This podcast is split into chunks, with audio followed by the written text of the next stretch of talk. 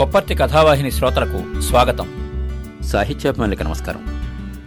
వారం వారం కబుర్ల రూపంలో మానవ సంబంధాల గురించి మాట్లాడుకుంటున్నాం.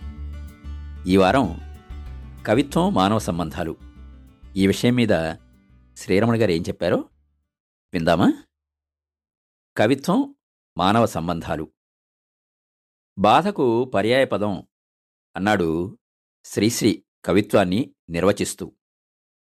కవిత్వం అబద్ధానికి పుట్టిన ఆడపిల్ల అన్నాడొక ఆంగ్ల కవి బంగారు పూత పూసిన కుడ్యాలు పాలరాతి సౌధాలు రెండు గొప్ప వాక్యాల కంటే ఎక్కువ కాలం మనజాలవు అన్నాడు షేక్స్పియర్. కవిత్వం ఒక మెరుపు అన్నాడు ఖలీల్ జిబ్రాన్. కాదండి అది మెదడును హరించిన పిడుగు అన్నాడొక శ్రోత కవి సమ్మేళనం నుంచి బయటికొస్తూ. కొందరు ఏమంటారంటే ఊహాసుందరి మీద అడ్డమైన దేవుళ్ళ మీద చందోవృత్తాలు రాస్తూ రాచకొలువులో కొన్ని వేల సంవత్సరాల పాటు కవిత్వం మగ్గిపోయింది అంటారు. కొందరేమో అదేనయం జనంలోకి వచ్చాక కవిహింస పెరిగిపోయింది అంటున్నారు. మనిషి మేధస్సు చేసుకునే వాంతిలా ఉండకూడదు కవిత్వం. అందం ఆనందం దాని పరమావధి కావాలని పొయిట్రీ బాధితులు అంటూ ఉంటారు. కవిత్వ దెబ్బలు కూడా పోలీస్ దెబ్బల్లాగా లోలోపల కొళ్ళబొడుస్తాయని పడనివాళ్ళు అంటూ ఉంటారు. కవిత్వంతో మానవ సంబంధాలు విపరీతంగా దెబ్బతింటాయి. ఒక్కోసారి మనుషుల్ని కవిత్వం దగ్గర చేస్తుంది కూడా. శ్రీకృష్ణదేవరాయలు అష్టదిగ్గజాల్ని మెయింటైన్ చేశాడు. ఆయన అనేక దండయాత్రలు చేసి రాజ్యాన్ని విస్తరించాడు. యుద్ధానికి ముందు కొలువు తీరి కవిత్వం వినేవాట. వినగా వినగా జీవితం మీద విరక్తి పుట్టేదిట.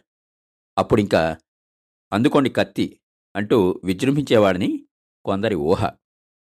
విజయమో వీరమరణమో అనేది శౌర్యవంతుని లక్ష్యం. కవిత్వం విని విని బుర్ర బద్దలవడం కంటే యుద్ధంలో తలమునకలవడం మేలు కదా. మనకు స్పష్టమైన చరిత్ర లేనందువల్ల ఇలా రకరకాలుగా చెబుతూ ఉంటారు.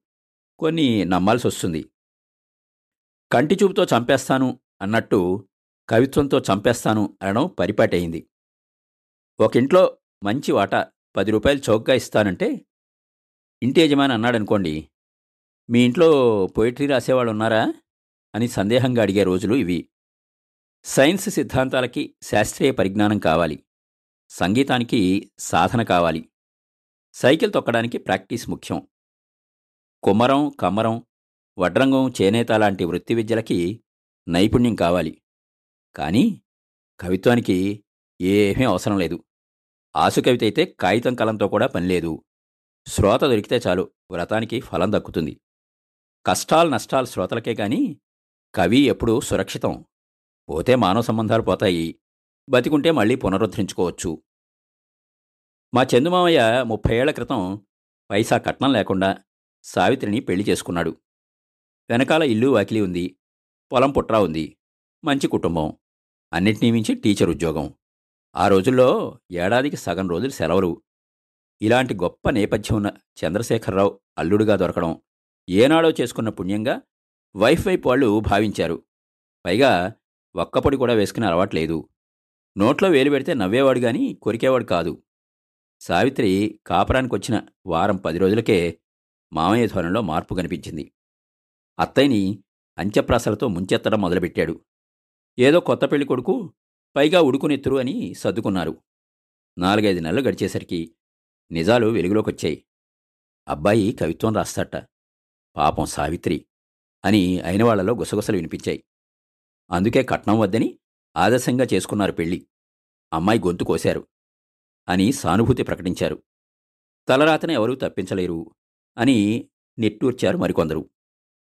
రోజు ఐదారు కవితలు. ఒక్కోటి మూరన్నర తక్కువ లేకుండా ఉండే కవితలు సమయం సందర్భం లేకుండా వినిపించేవట. ఒక్కోసారి అర్ధరాత్రి మరోసారి మిట్ట మధ్యాహ్నం పూట.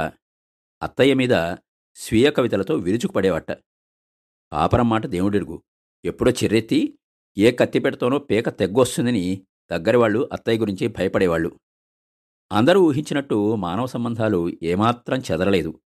ఇంత కష్టంలోనూ అత్తయ్య ఇద్దరు పిల్లల్ని కన్నది. క్రమేపీ చందుమామయ్య కవిత్వానికి దూరమయ్యాడు. కారణం మామూలే అత్తయ్య కూడా కవితలు అల్లడం మొదలుపెట్టింది. మొదట్లో సరికి సరి అని ఒప్పందం తర్వాత ఒకటికి రెండు అన్నది. దాంతో మామయ్య బతికుంటే బలుసాకు తినచ్చని కవిత్వాన్ని కాశీ వెళ్ళకుండానే పూర్తిగా విసర్జించాడు. అప్పటినుంచి సావిత్రత్తయ్యని అందరూ సతీ సావిత్రి అని పిలిచేవారు.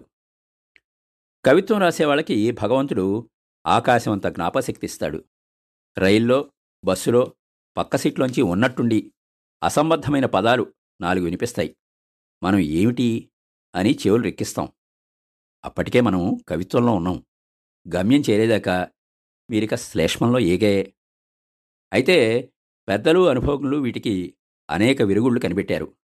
మహానుభావుడు మల్లాది రామకృష్ణ శాస్త్రి గారికి కవుల తాకిడి విపరీతంగా ఉండేది. గురువుగారు వింటే చాలు అని ఆ రోజుల్లో చెన్నపట్నం యువ కవులంతా ఉబలాడపడేవారు కానీ ఆయన మనోస్థితి గమనించాలి కదా. ఒక కవి ఇలాగే కవితా చుట్టలతో వచ్చి తిష్ట వేశాట మల్లాదివారు ఒళ్ళంతా చెవులు చేసుకుని ఏది? కాని అన్నారట. అన్నదే తడవుగా కవి రెచ్చిపోయాడు. ఒకటిన్నర లైన్ కాగానే చిరునవ్వుతో చేతి సైగతో అతన్ని ఆపారట. కవి విస్తుపోయి ఆగాట. ఆహా! ఆహా! నాయన చెవిలో అమృతం పోసావోయ్ ఈ ముక్కలు విన్నాక మరింక ఏమీ వినాలని లేదు. వినలేను అని చిదానందంగా తన్మయులై తనలో తనే నవ్వుకోవడం మొదలుపెట్టారట. ఈసారి బిత్తరపోవడం కవివంతైంది. గురువుగారి ప్రశంసకు పొంగిపోవాలో పంక్తిన్నరతో ఆగిన కవితా పఠనానికి కుంగిపోవాలో అర్థం కాలేదు.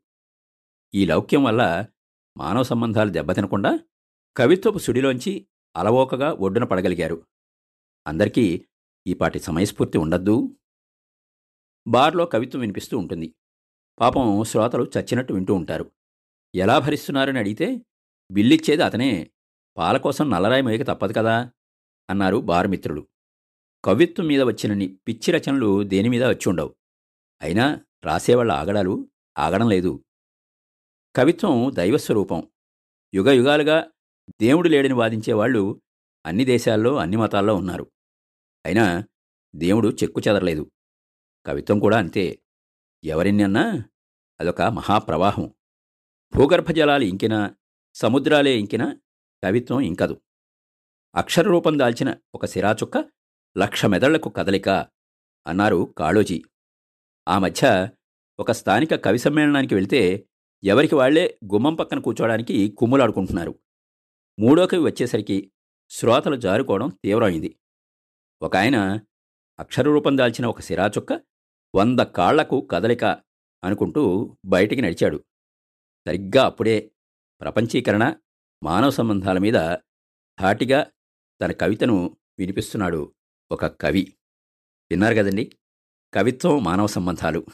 వచ్చేవారం మరో మంచి అంశం మీద మానవ సంబంధాలు ఎలా ఉంటాయో విందాము. అందాక సెలవు. మీ కొప్పర్తి రాంబాబు విశ్రాంతి ఉద్యోగి ఇండియన్ బ్యాంక్ విజయవాడ. మా షో మీకు నచ్చినట్టయితే యాపిల్ పాడ్కాస్ట్ గూగుల్ పాడ్కాస్ట్ మరియు స్పాటిఫైలో కానీ సబ్స్క్రైబ్ చేసి నోటిఫికేషన్ ఆన్ చేసుకోండి. నెక్స్ట్ ఎపిసోడ్ రిలీజ్ అయినప్పుడు మీకు అప్డేట్ వస్తుంది.